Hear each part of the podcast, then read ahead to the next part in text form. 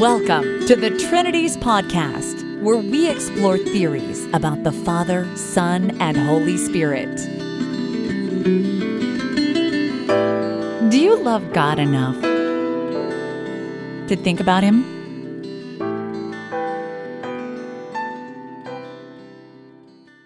Episode 90 Listener Questions 1. A lot of people want to talk to me about the Trinity and related issues. A lot of people email me, they leave comments on the blog. Sometimes I interact with people on Facebook or Twitter a little bit. The fact is, I don't always have time to answer questions, especially quickly. But one thing I've started to do is to save up listener questions for occasional podcast episodes which are devoted to answering questions. So this is the first such podcast. I don't know how often I'll do this. I'll do it periodically. It might be every month, every couple of months, something like that. Of course, some questions and other feedback I might answer at the start or middle or end of some other podcast, especially if the feedback relates to the previous episode. I'm likely to talk about it in the next episode. So, anytime you want to upload me some audio feedback or send me a message to my email, I can't include everything, but I will include some. And before we get started, I'd like to thank Jan from the Slovak Republic for his donation through PayPal. Jan says it is, quote, to express my gratitude for your efforts that helped me a lot to clarify my thinking about God. Thank you, Dr. Tuggy, end quote. Thank you, Jan, for listening, and thank you for the donation. So the first two questions come from a listener named John. Here's the first one. Hi, Dale. Thanks for your latest post. It's really interesting. I look forward very much to hearing more from you on Clark. In the meantime, I'd like to hassle you a little more on the 325 to 381 development that you see from homoousios to tripersonal God. I even wonder if you feel you are getting closer to identifying the semantic stepping stones as others have attempted, but rarely in any kind of satisfying way, I feel. Those semantic stepping stones that take us all the way through from New Testament to Chalcedon. Semantic stepping stones. Okay, I think what John is after is a coherent story about how we get from the New Testament style of talking about God and Jesus all the way to the fully developed Trinitarian language. Now, it's often noted that the word Trinity does not occur in the Bible, and this is obviously correct, but also obvious is that nothing very interesting follows from this. For all we've said, the Bible may teach that there is a tripersonal God consisting of three equally divine persons who share an ousia. The Bible may just imply that, but not explicitly say that. And if that were the situation, then you would find that the word Trinity wasn't in the Bible, and yet all of the content of the Trinity doctrine is in the Bible, although it's expressed implicitly, at least some of it. That's as far as evangelical apologists will take you with the issue. But the fact is, there's something a lot more disturbing than that the word Trinity doesn't occur in the Bible. What's more surprising, and this really did profoundly surprise me when I found out about this around maybe it was somewhere around the year 2000, What's really surprising is that there isn't any term in the Bible which the writers mean to refer to a tripersonal God. To keep things simple, let's stick with the New Testament. The word that you see translated as God is ha theos. That's literally the God. That's what we translate as God with a capital G. And countless people of many different theological stripes and I'm talking here about scholars who work really closely with the text and really get themselves into the vocabulary, the assumptions, and the mindset of these first century writers. Many such scholars have observed that God, ha theos, is nearly always in the New Testament the Father.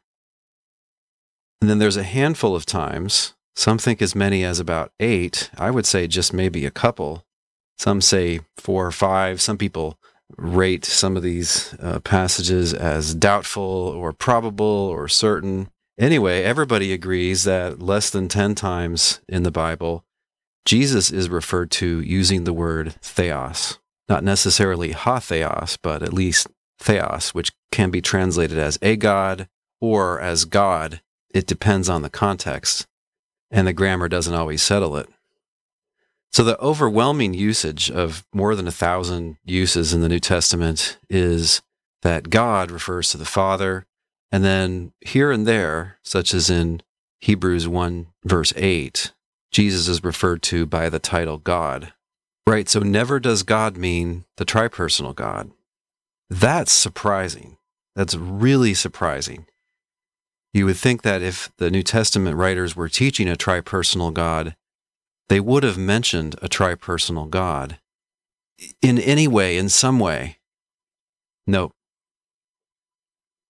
When they say God, it's almost always the Father.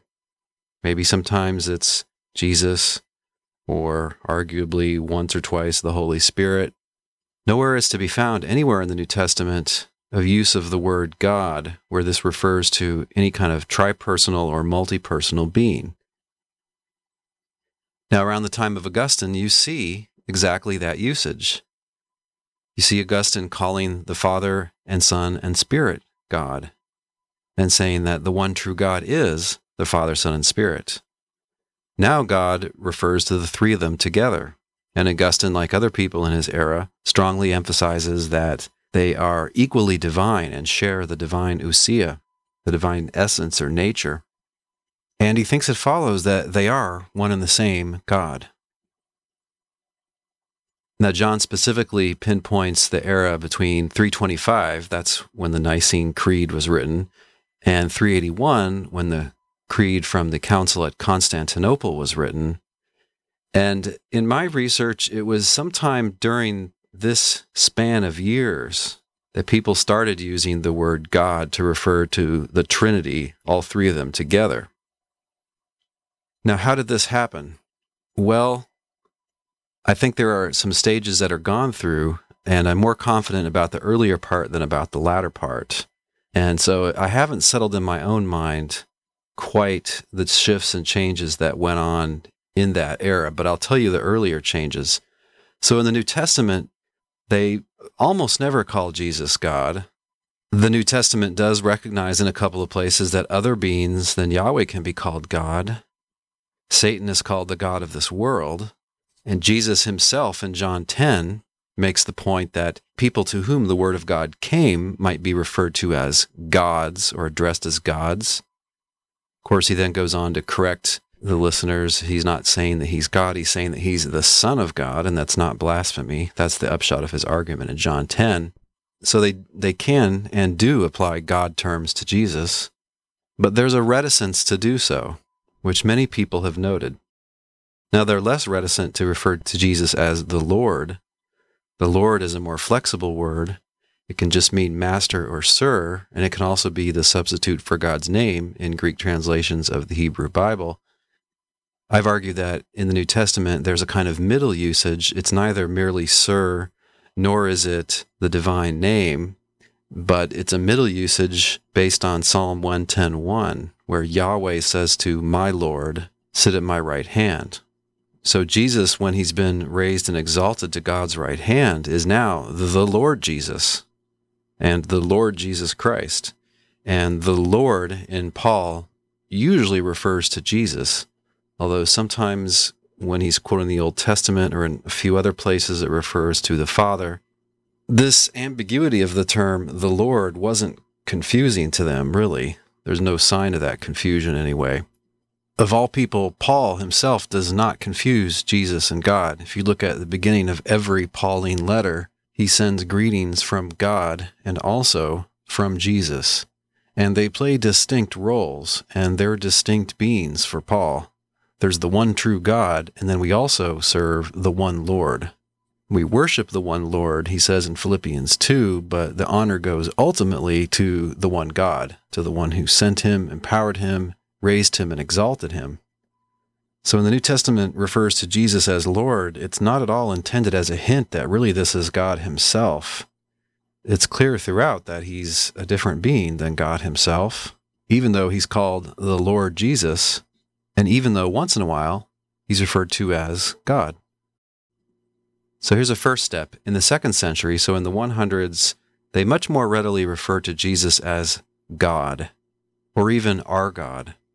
And this is while at the same time they're still recognizing the Father as the one true God. There are just two different ones who are called God. They just recognize an ambiguity in that name. People like Tertullian are very explicit about this.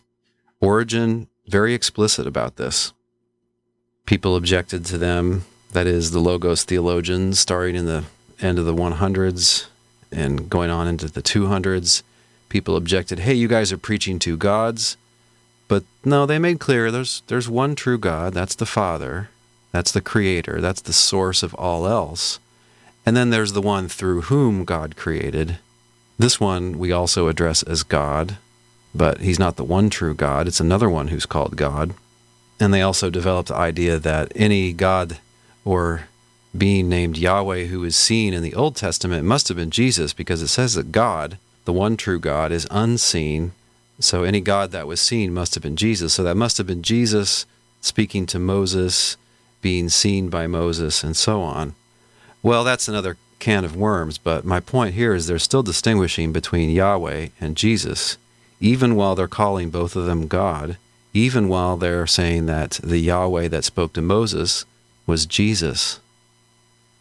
So you see this usage, for instance, in Novatian, Hippolytus, the Logos theologians, and so on. When challenged about whether they're really monotheists, they don't say, yeah, but the Father and Son are one God. They're two persons in one God. They don't say that. When challenged about their monotheism, they emphasize the uniqueness of the Father. And their point is that the one true God is the Father. And yes, there are lesser beings who are called God. You basically never see the Holy Spirit being called God early on, but you start to see this later. By the time of Origen, you have the Holy Spirit as a third divine being, although the second and third divine beings are not divine in the same sense as the first divine being, they derive a lesser sort of divinity from him, Origen thinks eternally.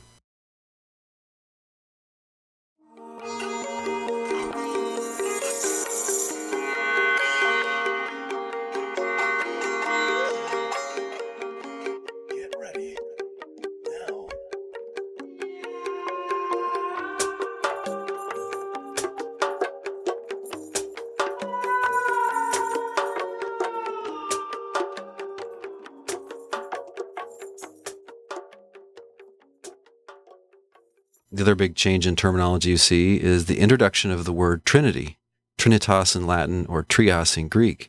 You see that come in around the year 180. But the Trinity in this early usage is never a tripersonal God.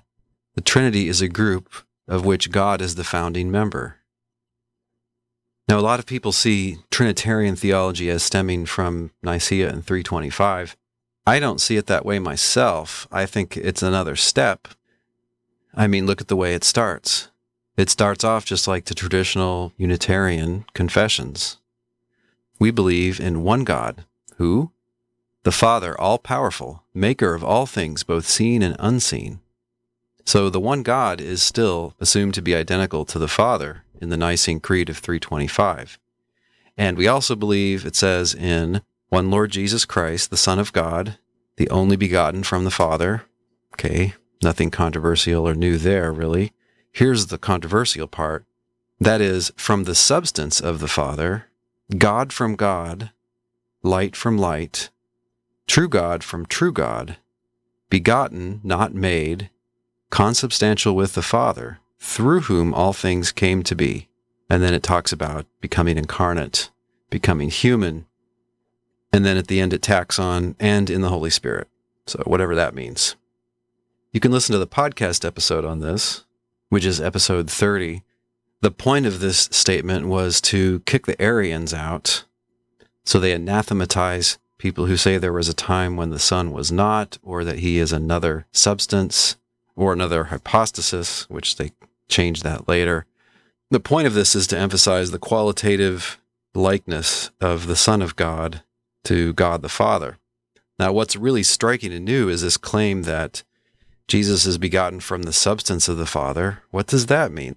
That makes it sound like Jesus is made of some of the same stuff as the Father. People argued about this for a long time and really still do. God from God. Okay, that's not that controversial because, as we've seen, it had now long been traditional to refer to Jesus as God. Light from light, not controversial. True God from true God. Oh, wait a second there. Now, this is something new. True God from true God. In John 17, Jesus says the Father is the only true God. Now you've got one true God who is from another true God. It looks like more than one God. Well, at least it's more than one being who is called God. At this point, that's a central part of the Catholic tradition. It says they're consubstantial, homoousios, but it's not clear here that this means that they are the same God. Remember, it's already told us who the one God is it's the Father Almighty. So, everywhere in the Creed of Nicaea from the year 325, every time the term God is used, it refers either to the Father or to the Son. At no time does the word God refer to the Holy Spirit, and at no time in this creed does the word God refer to the Trinity. Of course, what happened after the Creed of 325 was decades of vicious fighting between the so called Arians and Athanasius. And well, there was more than two sides. It was really, the history is very complicated and it turns around a couple of times. All sides are trying to get the empire to endorse them and to crush their opponents. By the time 380 rolls around, people are pretty, well, sick of the fighting. And really, the one side, the what's now called the pro Nicene theologians, have basically prevailed, whether from strength of argument or just sheer resolve. The Council at Constantinople spun itself as just reaffirming the Creed of Nicaea. It's not quite the same creed, it's a little different.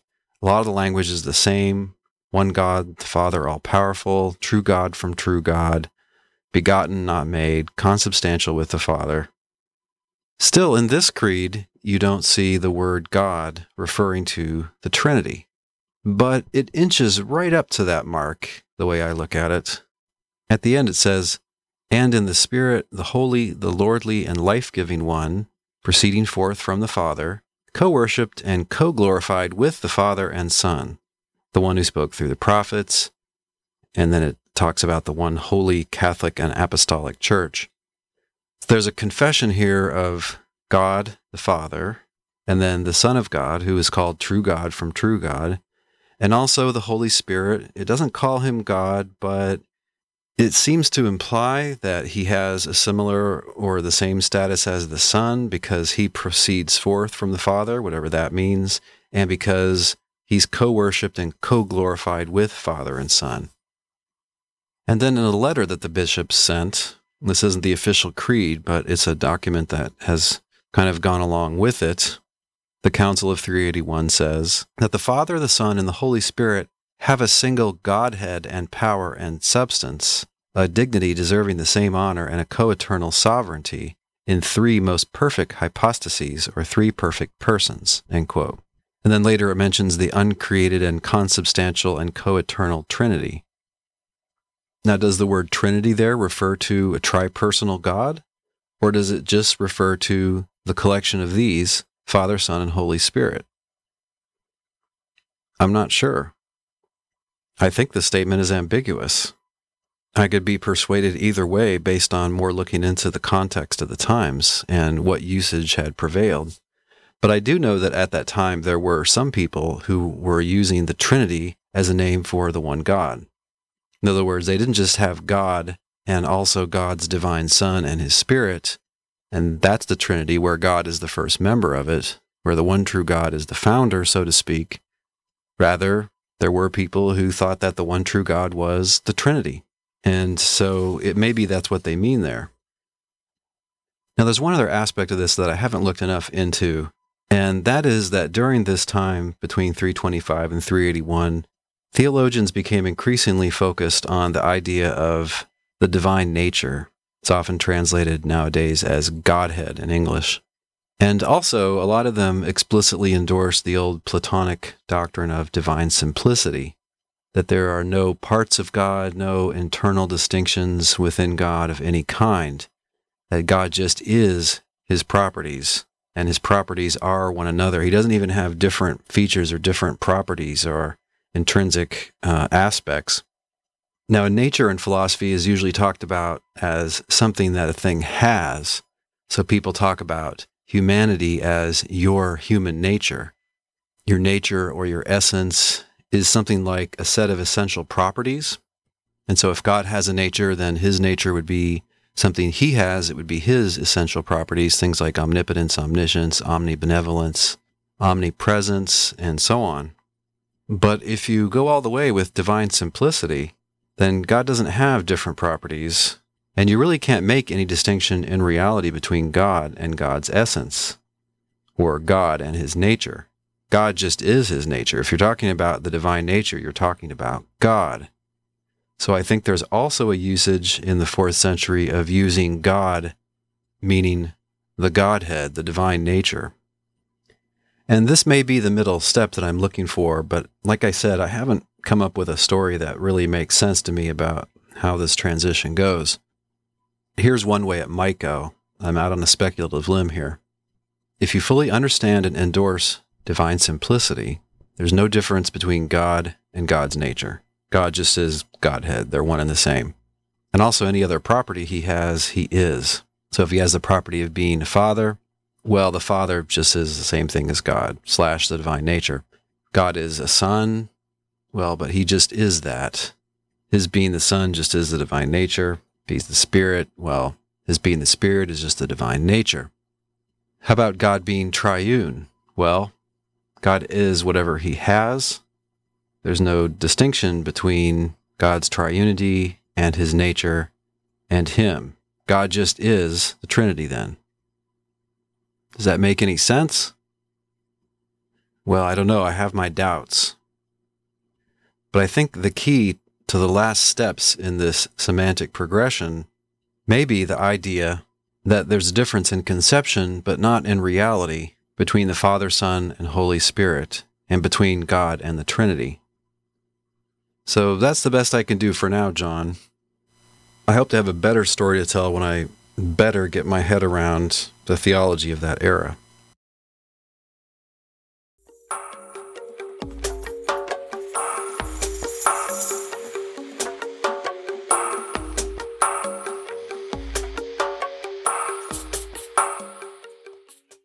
Second question.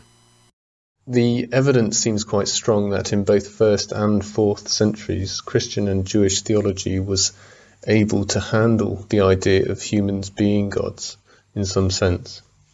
How is it then that the same guys who are pushing so hard for homoousios of Christ are also pushing for the deification of the saints? If Christ took on human ousios, in the same way that humans take on divine ousios, then does that mean that they also believed that humans were homoousios with the Father, albeit by a different track? So, if they thought that humans could become, in some sense, divine, why didn't they say that people like you and me someday will be homoousios, same ousia, same substance or essence with the Father, just like Jesus, according to the Nicene Creed. Well, you say if Christ took on human nature in the same way that humans take on divine nature, well, you got to stop right there. It's not clear at all in the fourth century in what sense Christ took on human nature. So they believe that there's eternally existing this Logos, which is divine because of the Father. In some mysterious manner, the Father caused the existence in a timeless way of the Logos. And so then presumably the Logos is also all powerful and all knowing. And then the doctrine was that the Logos became human. What does that mean? Does that just mean the Logos takes on a body?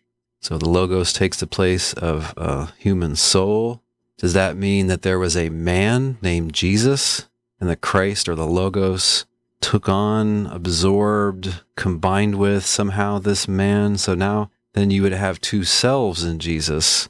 You'd have the man, Jesus, composed of body and soul, just like me or you. And then you'd also have the Logos.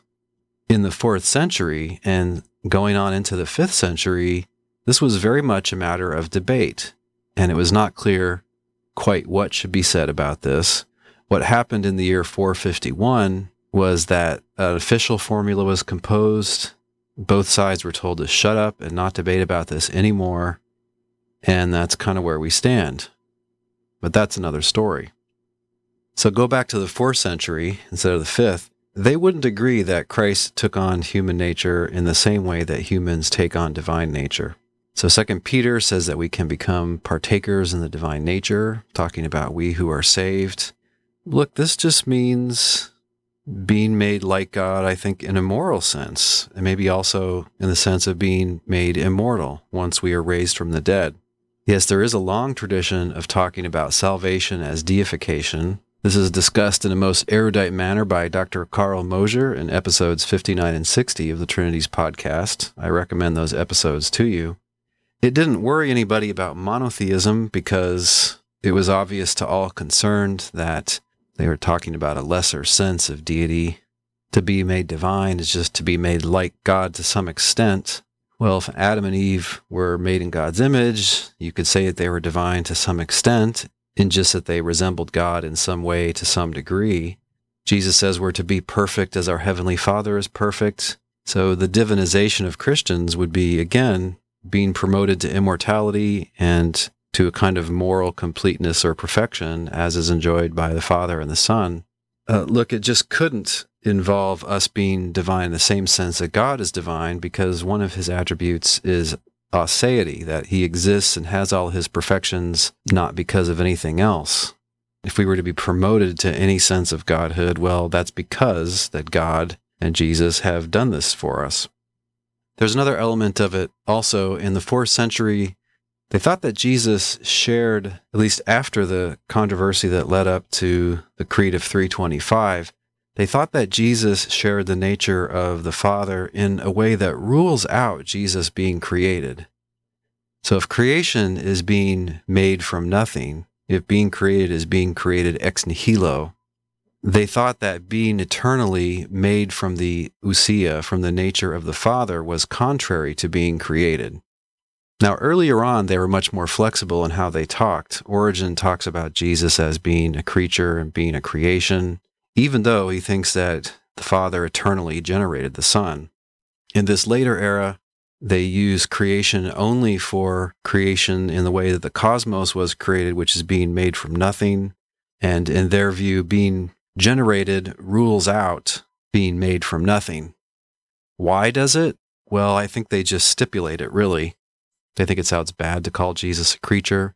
It sounded to them like he was being put on a similar level to other creatures, and they thought that wasn't exalted enough, so they just decided they weren't going to call him created. And whatever eternal generation is supposed to mean, it's supposed to rule out creation for them.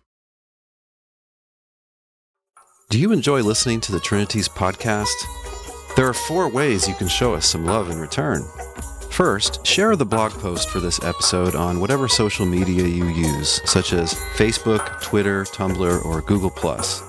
Second, you can leave us a rating and a brief review in the iTunes Store and at Stitcher. For step-by-step directions on how to do this, visit trinities.org slash blog slash review. Doing this will help other people who are interested in theology to find this podcast. Third, you can donate to the cause by clicking the orange donate buttons to the right of any blog post. Do you think these episodes are worth a quarter apiece? If so, you can donate a dollar each month via PayPal. And of course, any one time gift is much appreciated. Fourth, you can send us some brief, to the point audio feedback for possible incorporation into a future episode. We would love to hear your question or your comment in your voice. The upload link for your audio file is on the blog post for any episode. To sum up, you can share, rate, donate, and talk back.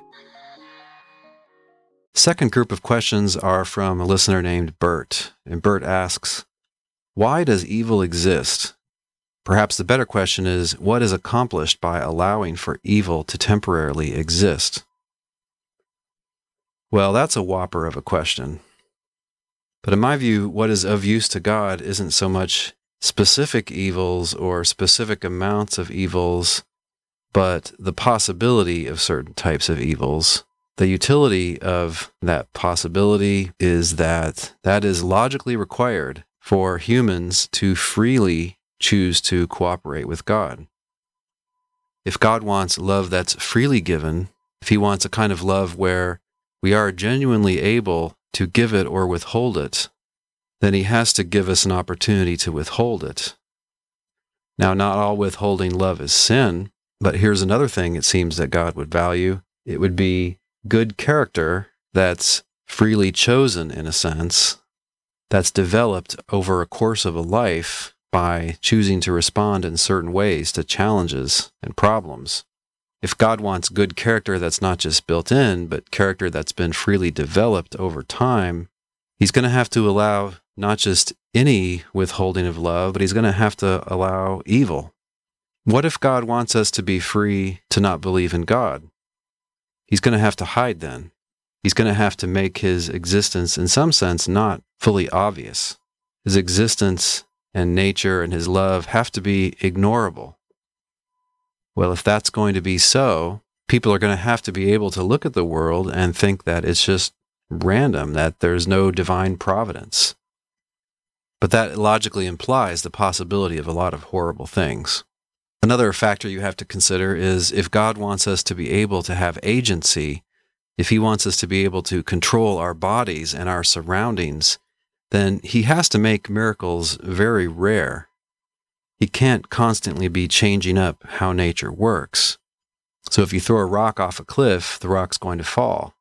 But what if you accidentally step off a cliff?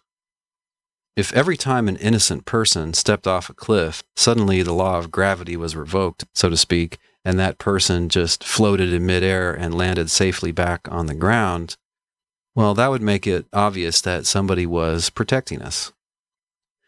Every time I went to insult you and kind words came out, it would be obvious that somebody was there, some unseen agent who didn't want insults to be said.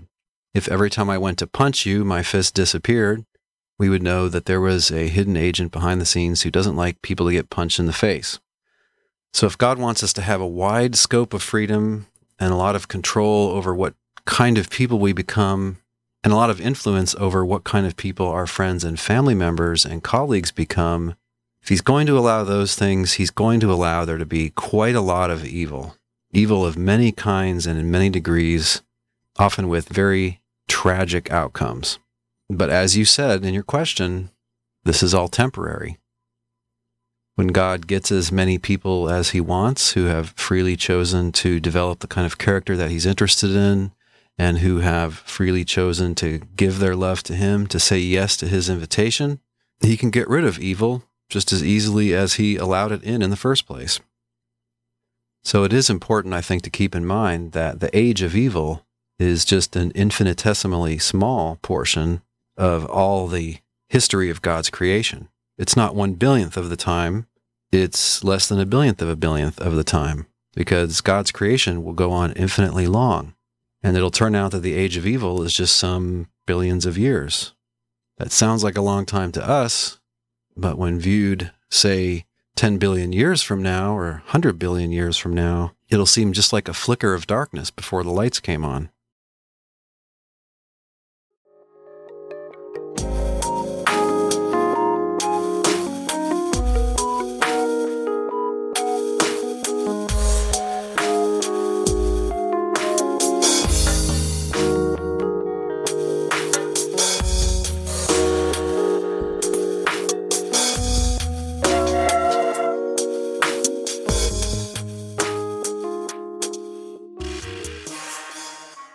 Bert also asks, was Jesus given one God quality before he came to the earth the first time?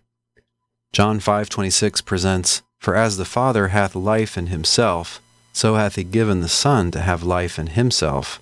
And then Bert continues, "Since Jesus was given the God quality of life, maybe this event can better explain who Jesus is." Well, let's look at that passage in its context. Now, because Jesus was doing these things on the Sabbath, the Jewish leaders began persecuting him. So he told them, My Father is working until now, and too I am working. For this reason, the Jewish leaders were trying even harder to kill him, because not only was he breaking the Sabbath, but he was also calling God his own Father, thus making himself equal with God. So Jesus answered them I tell you the solemn truth.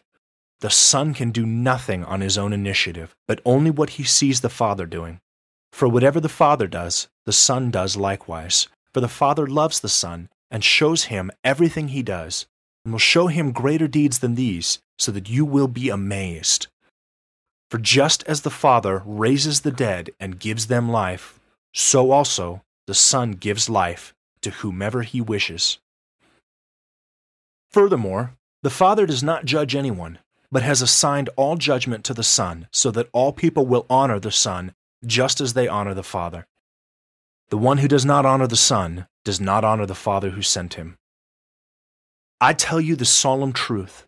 The one who hears my message and believes the one who sent me has eternal life and will not be condemned, but has crossed over from death to life. I tell you the solemn truth. A time is coming and is now here when the dead will hear the voice of the Son of God, and those who hear will live.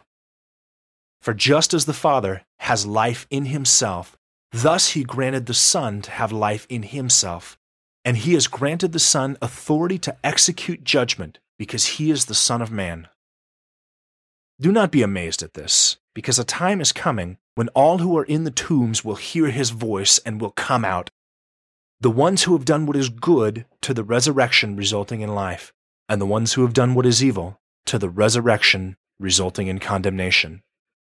I can do nothing on my own initiative, but as I hear, I judge and my judgment is just, because I do not seek my own will, but the will of the one who sent me. Now, you call life a God quality. Well, yes, God is alive, but you and I are alive too. True, maybe God is essentially alive. He couldn't be dead. In fact, the Bible says that God is immortal, and that just means can't die or not subject to death. So God is essentially alive, and you and I are not essentially alive. I think you're thinking that this passage says something about the metaphysics of the Son, about what essential qualities the Son has. Of course, if the Father has given the Son to have life in himself, then the Son wouldn't essentially be alive if he had that quality given to him. What's essential to you, you have at all times at which you exist. But I don't think anything here is being said about the divine nature of the Son at all. It's not just the feature of having life or being alive that's in view, it's the feature of having life in oneself. What is it to have life in oneself? Well, I think it means that one is alive and able to give life to others. What kind of life? I assume that this is supposed to be eternal life the life of the age to come. So, yes, the Father has the eternal life. He's given eternal life to the Son. And because he's given the Son the authority to be the judge of the human race, then now the Son is the one who dishes out life or not. The key, I think, comes in the middle of this passage where Jesus says that whoever hears his word and believes in him has eternal life, and so does not come under judgment, but is passed from death to life. If you believe that Jesus has a divine nature, you can accept this passage. If you don't put any trust in this family of speculations about Jesus having two natures, you just think Jesus is a human, the Son of God, the Messiah, yes, you can still agree with everything in this passage. I just don't think it has to do with any kind of doctrine of two natures in Jesus.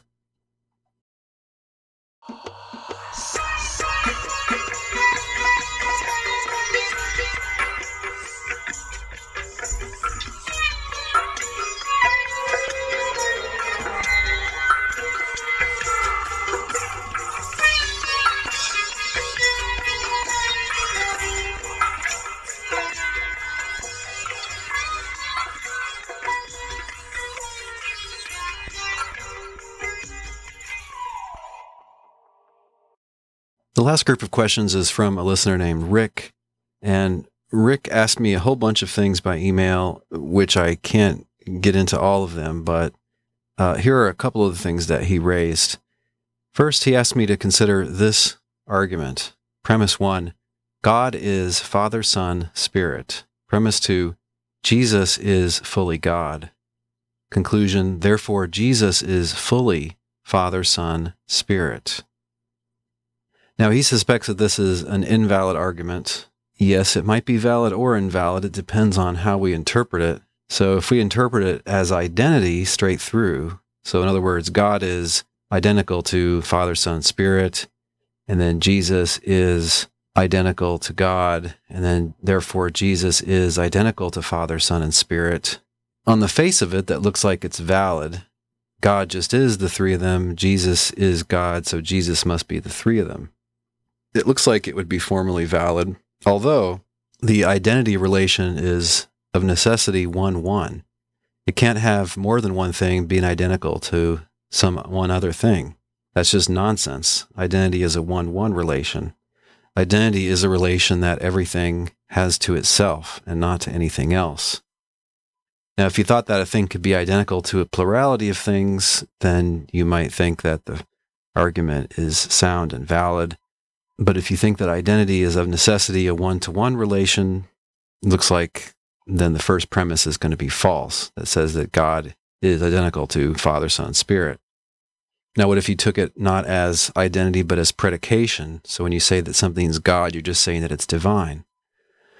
So premise one would be Father, Son, and Spirit are divine. And then Jesus is divine. Therefore, Jesus is Father, Son, Spirit.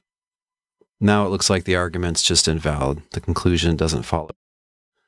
So when it comes to those first two interpretations of this argument, I don't see that any can be a sound argument. Here's another interpretation. You might say, hey, by the Father, Son, and Spirit, I just mean to refer to the Trinity, to the tripersonal God. So on this interpretation, the argument would be God is the Trinity. Let's interpret that as God is identical, numerically identical to the Trinity. That's what Trinitarians think. Premise two, Jesus is fully God, meaning that Jesus is identical to God, numerically identical. This is what a lot of evangelicals think. And therefore, Jesus is fully Father, Son, and Spirit. In other words, Jesus just is the Trinity. Jesus is numerically identical to the Trinity. So again, the argument is God just is the Trinity, and then Jesus just is God. The conclusion is Jesus just is the Trinity. Now, this argument is really interesting because it is clearly valid. It is such that if each premise were true, then the conclusion must be true the argument has the right kind of structure, in other words. Now, is it a sound argument? Is it an argument which is not only valid, but which has true premises? I don't think so. The reason I don't think so is that I don't think Jesus is identical to God. I think that the New Testament clearly asserts that the Father is identical to God, and the Father and Jesus aren't the same. So I think premise two is false. Also, based on my overall reading of scripture with all the help I can get, I don't think that the one true God is identical to the Trinity.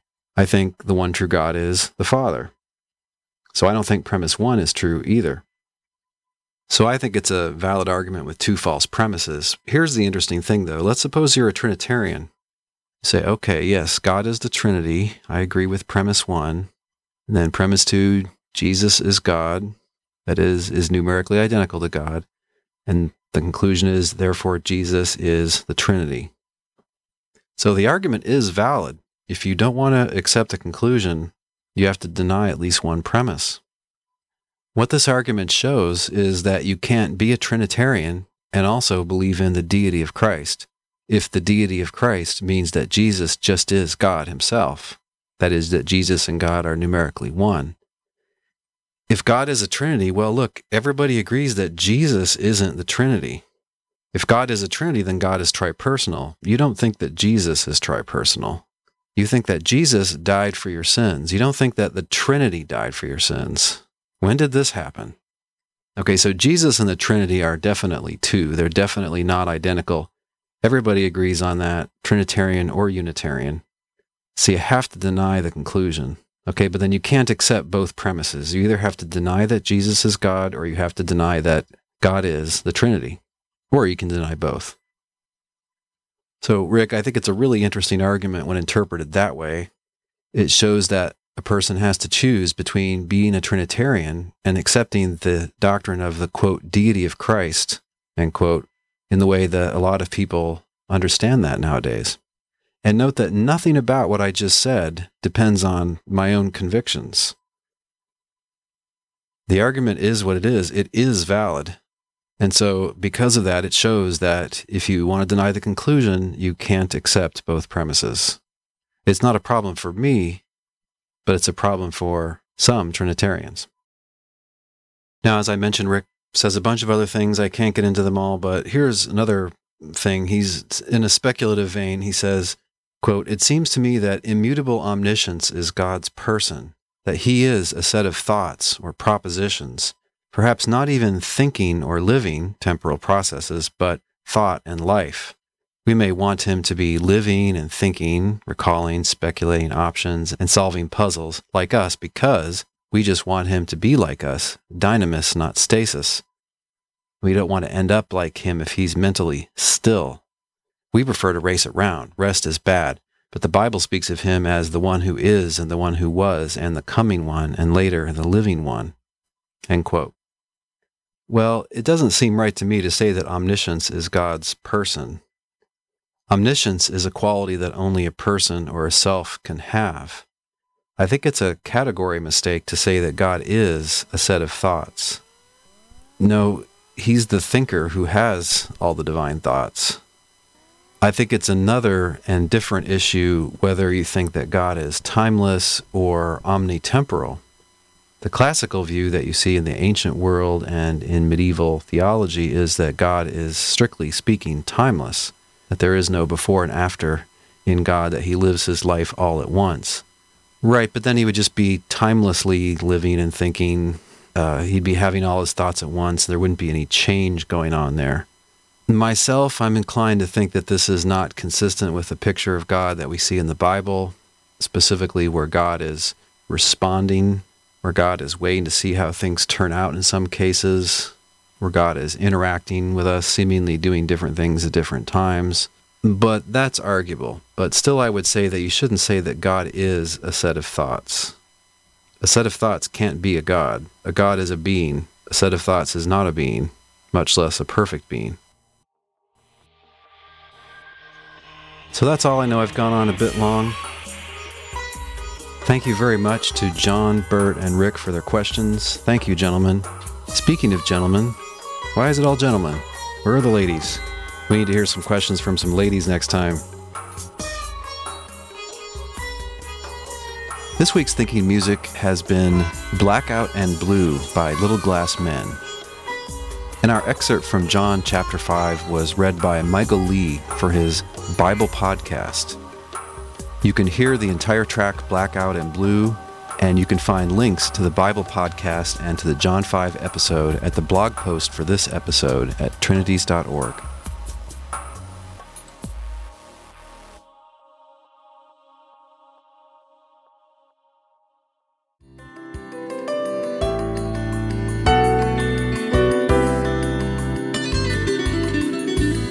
Thanks for listening. We'll see you online at trinities.org. Till next time, don't forget to love God with all your mind.